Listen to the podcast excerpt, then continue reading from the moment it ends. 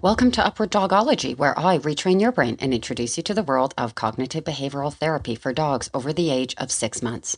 I am beyond excited about the guest we have on today's episode. Kashtan Weinberg is an entrepreneur, a volunteer, a philanthropist, and an animal lover. Founder of Cash's Creations, Cash designs and makes wood creations which he sells and donates part of the earnings to local rescue organizations around Belleville, Ontario, Canada. At 11 years old, Cash's accomplishments and positive attitude is an inspiration for everyone. I follow our chat with a quick look into the challenges faced when fostering or adopting a dog with anxiety.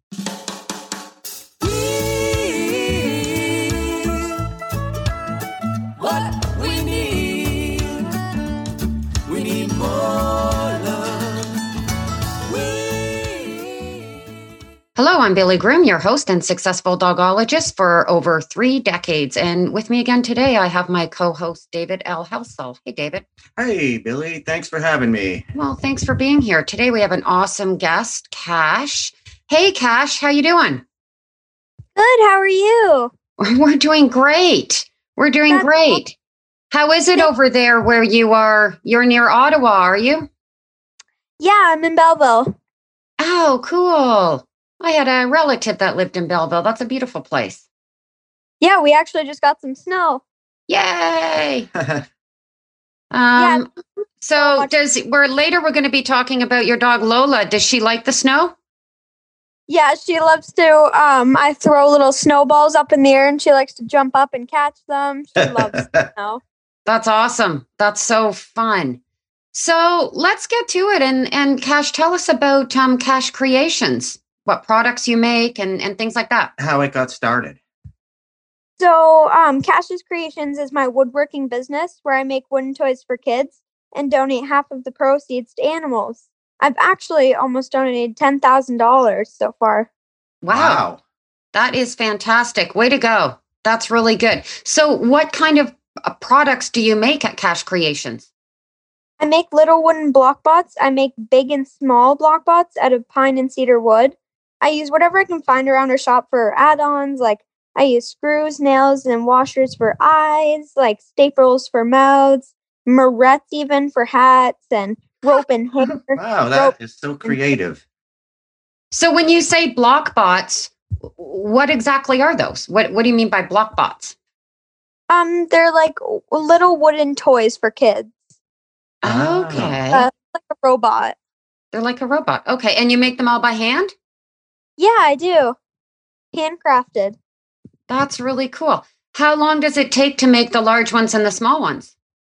Um, for the big ones, it takes me um like around two hours, and for the smaller ones, it takes me around an hour. Okay. And what tools do you use? I use um a miter saw to cut them, and I use um a sander to sand them.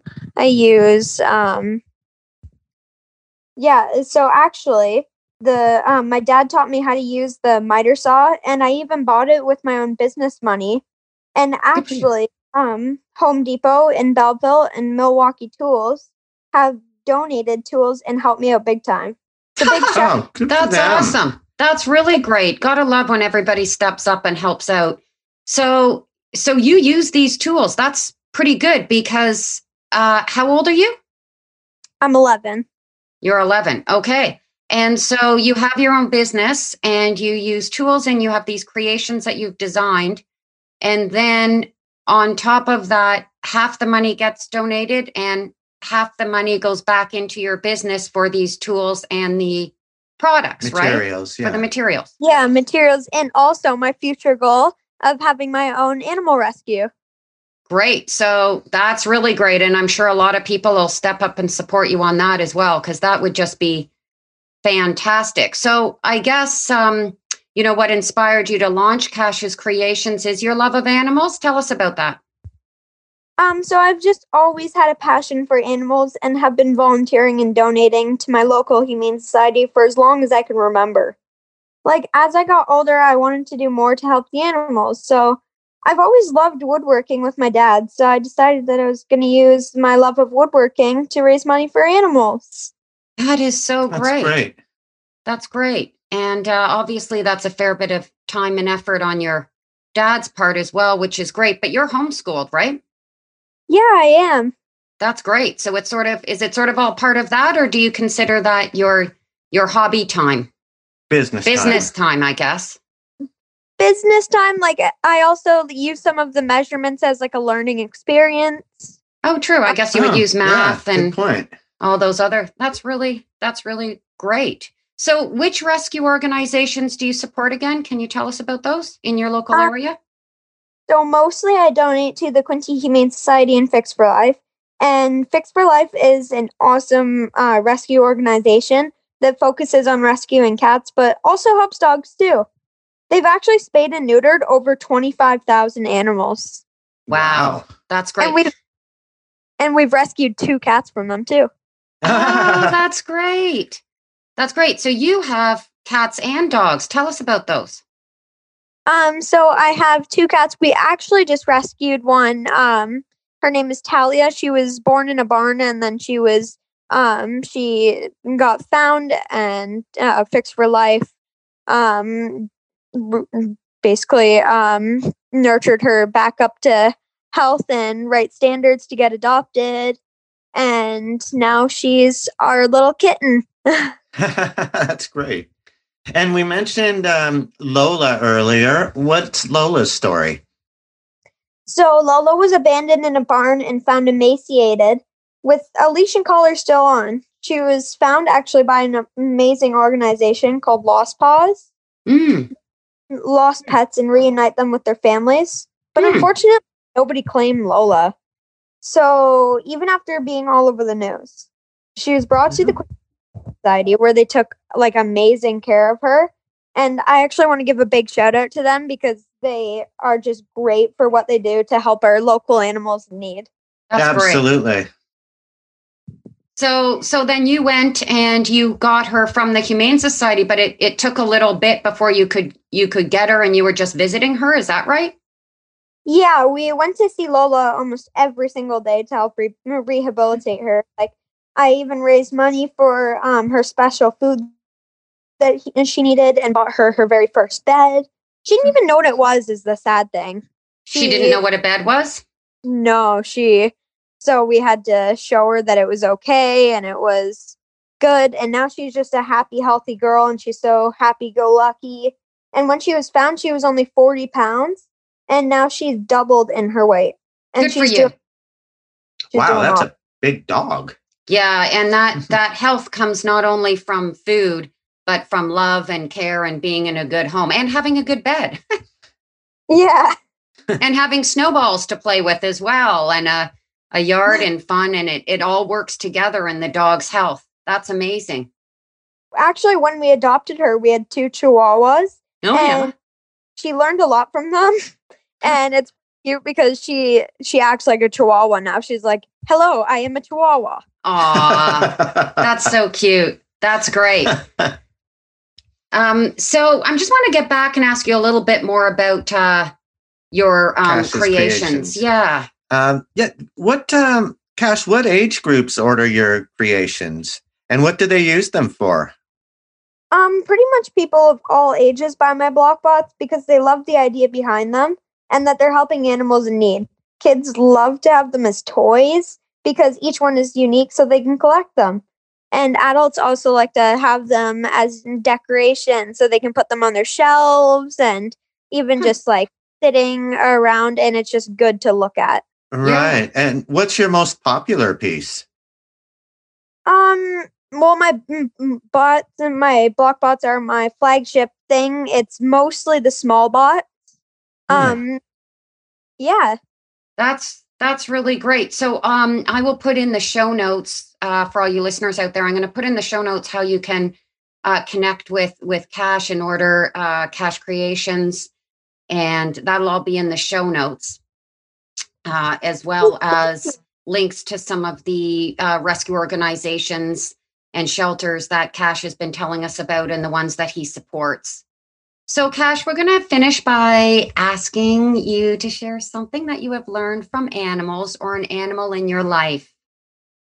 Well, I think what I've learned the most is resilience. Like Lola has Mm. taught me so much. She came from such a bad past where humans weren't very nice to her and abandoned her.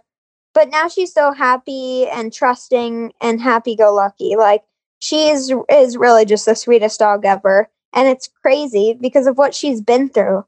It's so, so important to have compassion and patience when dealing with rescue animals, especially because you really don't know what they've been through and what they have to overcome. So that is exactly true. they don't have a voice, so we need to be their voice. We Exactly. do. Well put. Well put. We need to be their voice. And if we all work together and do what we can do and what our skills are to help them, then it uh, it takes a village, but it helps one dog at a time. So that is so fantastic what you're doing for all the rescue dogs, but and the organizations, but also in particular for Lola, because she obviously re- waited, and like you said, she she's resilient. So maybe she just had this inkling that you were coming along for her. Yeah. We Yeah, love her. And you're an inspiration, Cash, not just to other children, but to adults as well.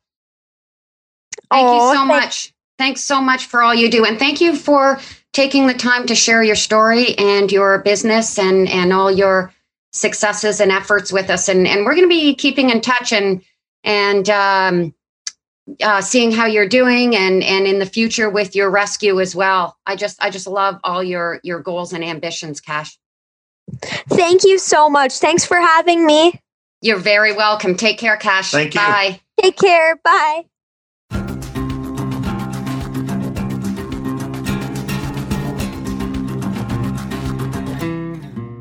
Thanks so much to Cash Weinberg for all he does for the animals, and to Quinte Humane Society, Fixed for Life, Lost Paws, and to Cash's local Home Depot for donations. It really is all an amazing and beautiful thing. Cash's love for Lola radiates. Arguably, there is nothing more rewarding and bonding than giving a fulfilling life to a dog that was so scared and neglected she didn't even know what a dog bed was for. As many of my listeners know, I have advised hundreds of fosters for different rescue organizations all around the world to help them with dogs who are challenging to home or who are repeatedly returned for behavioral reasons, commonly aggression or anxiety. It is often difficult for rescue organizations to get fosters for fearful dogs because of the time commitment, the amount of time and patience, and the reality that many end up being foster fails, which is not altogether a horrible thing. But these can deter people from offering to foster or adopt them. Anxiety rehab is where upward dogology shines. Grounded in cognitive behavioral therapy, or CBT, it is proven to calmly and easily decrease anxiety and allow fosters and adopters to see progress, which by human nature increases patience. I call this productive patience. By creating a bond using methods grounded in CBT, we change the dog's perception of us and our ability to guide. We establish a platform with transferable skills. Giving us transferable skills, we can then rely on to decrease anxiety in increasingly difficult situations. And this allows dogs to be more comfortable in new situations or with new people. These transferable skills are literally the comfort blanket, and it increases the success rate of adoptions. Dogs literally view the new people as knowing what they know and knowing how to effectively communicate with them. Dogs can live their best lives, and people who help them can be very proud. There is no one right way to work with a dog, and it is essential now more than ever for professionals, organizations, and businesses that have the ability to increase awareness of how to effectively work with dogs over six months of age, especially dogs with a checkered past, to open their minds to learning how to apply cognitive behavioral therapy. That is my goal to save dogs' lives through education. As Cash said, we need to be their voice. The music on this episode is provided by Open Strum of New Brunswick, Canada. Michel is a talented musician who combines his talent with his passion for animals through events and contests and spreading awareness. I encourage you to be a part of the solution in any way you can. Support Cash by purchasing a Blockbot. Every little bit helps. Check out other episodes to learn how organizations and people around the world are helping dogs. Be sure to tune in to the upcoming episode where I chat with a woman whose book spreads awareness of the capabilities of dogs with disabilities. Be sure to follow everyone that you can on Instagram and all their social media platforms because this also helps to spread awareness. All the links are in the show notes. Enjoy your learning journey.